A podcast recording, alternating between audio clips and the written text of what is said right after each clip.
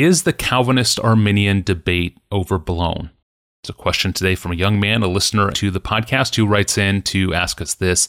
Hello, Pastor John. I've argued about predestination and free will with fellow believers for years. I'm a five point Calvinist myself, but lately these conversations have grown tiresome to me. No amount of debate seems to settle all the questions, and I recently read a letter by C.S. Lewis where he called the Calvinist Arminian debate pretty much pointless because it only answers questions about this life, answers meaningless in eternity. Lewis wrote this quote, both the statement that our final destination is already settled, it's Calvinism, and the view that it still may be either heaven or hell, it's Arminianism, seem to me to imply the ultimate reality of time, which I don't believe in. The controversy is one I can't join on either side, for I think that in the real, timeless world, it is meaningless. End quote. Pastor John, I think Lewis raises a fair question here. Is this whole debate time bound? And even within time, I find myself more and more asking, what is the real life fallout? Is the practical and spiritual value of Calvinism for this life significantly better? And if so, how? oh, Lewis, Lewis, Lewis, my friend, my mentor. Let's start here. There is a huge difference between saying, on the one hand, Fruitless debates have grown tiresome, which I can totally understand and would not encourage. And saying, on the other hand, I'm not seeing the real life fallout or the practical spiritual value of Calvinism in this life. Those are radically different sentences, and mm-hmm. the last one is tragic. Tragic. And I hope such a theological personal malaise doesn't fall on me, and I hope it can be lifted from our young friend. So, uh, First, a word about Lewis, bless his heart and rest his soul in heaven. and, and then about Calvinism and time. That's the issue that he raised, time. And, and as I go along, I will try to show uh, for our friend the preciousness of these things. I have read more of C.S. Lewis than any other author on the planet except Jonathan Edwards. Hmm. I love C.S. Lewis. He has made a great difference in my life. But one thing you will look for in vain in all the writings of C.S. Lewis, and that is careful, serious biblical exposition. We have no idea how he did it. I presume he did it we have to guess how C.S. Lewis read his Bible because he does not show us, which means he comes at biblical theological questions more philosophically than he does exegetically. This is certainly the case when it comes to Calvinism versus Arminianism. As far as I can tell, he simply sweeps aside dozens of specific clear biblical sentences with the philosophical wand of timelessness. Mm-hmm. Nobody who reads the Bible carefully and seeks to submit to the Bible's own logic, not an alien philosophical presupposition, but seeks to submit to the Bible's own logic, will be content with Lewis's way of handling the issue of Calvinism and Arminianism. It cannot satisfy if you are a Bible saturated person who takes sentences, real live meaning carrying sentences seriously when you read the Bible. Here's what I would say to Lewis. Let's just pretend that I'm now talking to C.S. Lewis about the five points of Calvinism. Uh, four of them, I would say, Mr. Lewis, four of them do not address the time issue at all. Hmm. And the fifth one addresses the time issue because God made it address the time issue. God put the pre in predestination. Man didn't decide to do that. God did that. And he had good reasons for doing it, not to be swept away by the wand of timelessness. So let me take them one at a time. Total depravity. The issue is, at the point of my conversion, was I dead? Was I dead? Was I utterly incapable of seeing or savoring Jesus Christ as my supreme treasure?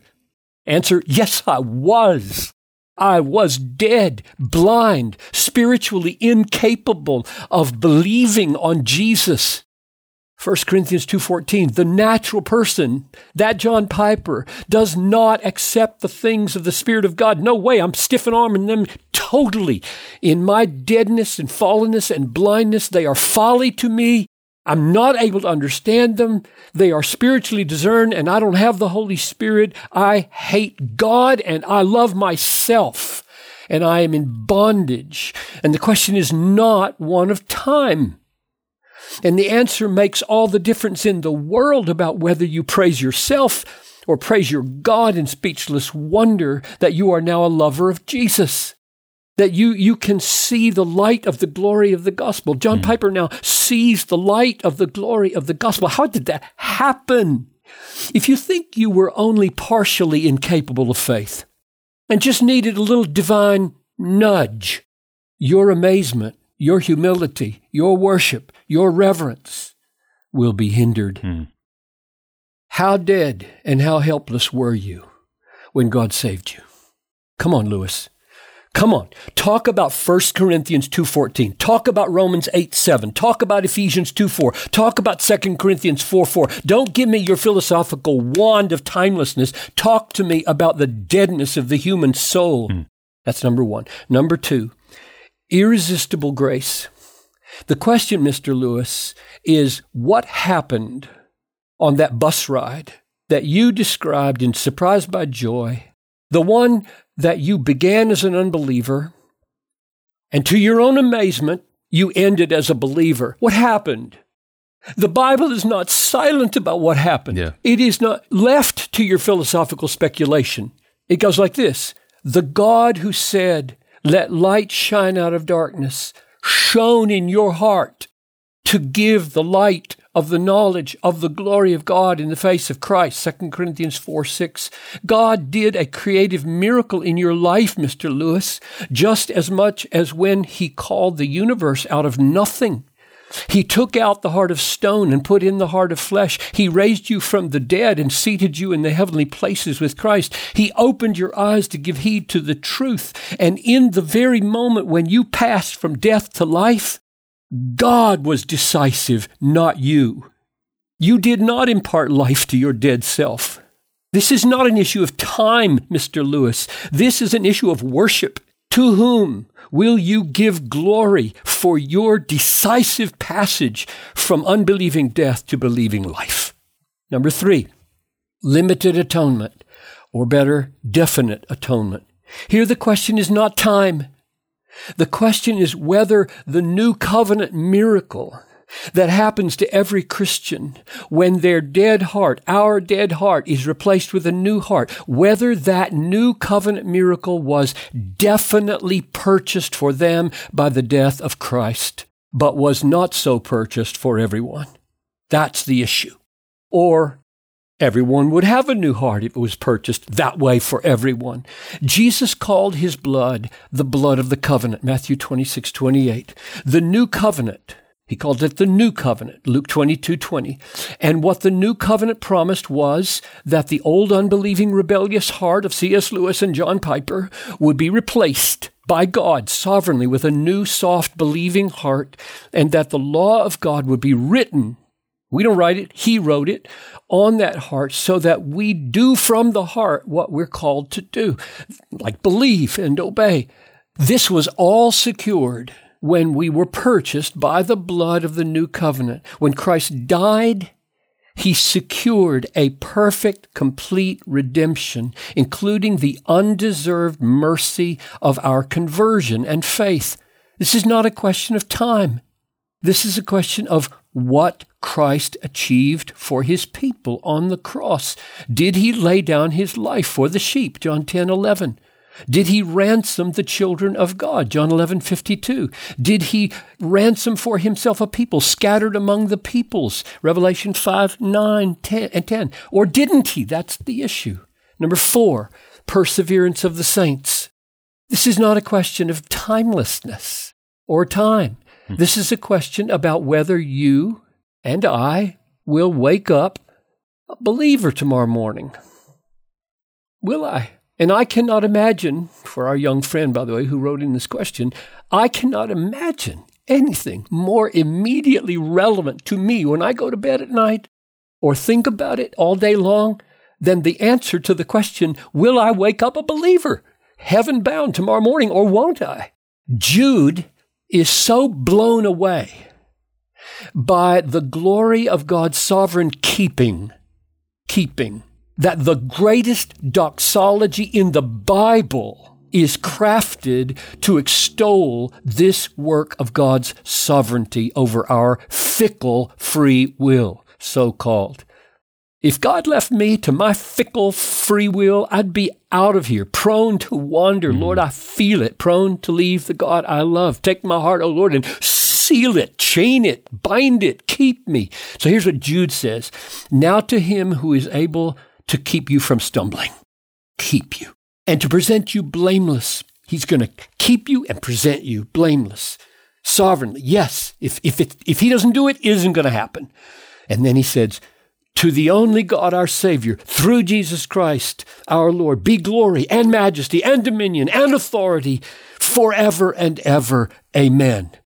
That's how amazed Jude was that God would not let him go. God wouldn't let him fall into unbelief. God would not let his vaunted free will have the last word. This is not a matter of time. This is a matter of sweet assurance that tomorrow morning I will wake up with a heart for God. Lastly, unconditional election. Here we meet time. Ephesians 1 4.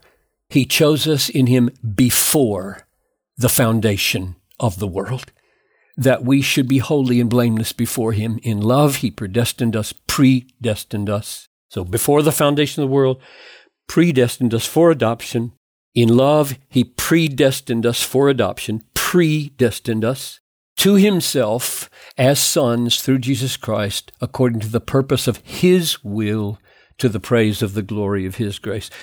Paul's aim here is to inflame the praise of the glory of the grace of God. That's his purpose. That's the goal of these three verses four, five, six the sovereign saving grace of God that is based not on our so called free will, but on the quote, the purpose of his will, close quote. Paul intends to put God's saving grace outside our control so that when all history is said and done, the song of the ages will be to the praise of the glory of God's free, invincible grace, so that no human might boast except in the Lord. And I would just say in closing that if these five realities are not humbling, emboldening, stabilizing, worship inflaming, sacrifice empowering, joy igniting. What we ought to do is not ignore them, but get on our knees and cry out for the eyes of our heart to be opened. Glorious and amazing biblical realities. Thank you, Pastor John it's so good to rehearse those five points of Calvinism, as they're called. And uh, speaking of how Calvinism shows its impact practically in this life, see Pastor John's 2002 article titled 10 Effects of Believing in the Five Points of Calvinism. That's 10 effects of believing in the five points of Calvinism. And speaking of the Calvinism of C.S. Lewis, there's a lot more to say on this topic. See Doug Wilson's plenary session at our 2013 national conference. That session was titled The Romantic Rationalist God, Life, and Imagination in the Work of C.S. Lewis. Worth checking out the article, the session, both of which can be found at desiringgod.org. Thanks for listening. If you haven't done so, get our new episodes as we release them by subscribing to Ask Pastor John in your favorite podcast app, in Spotify, or by subscribing to DG's YouTube channel. To find all 1,500 of our past episodes or to submit a new question of your own, go online to desiringgod.org forward slash Ask Pastor John. Well, 1 John 5.12 tells us this. Whoever has the Son has life, and whoever does not have the Son of God does not have life. But what exactly does it mean to have the Son of God? How do we come into possession of Jesus?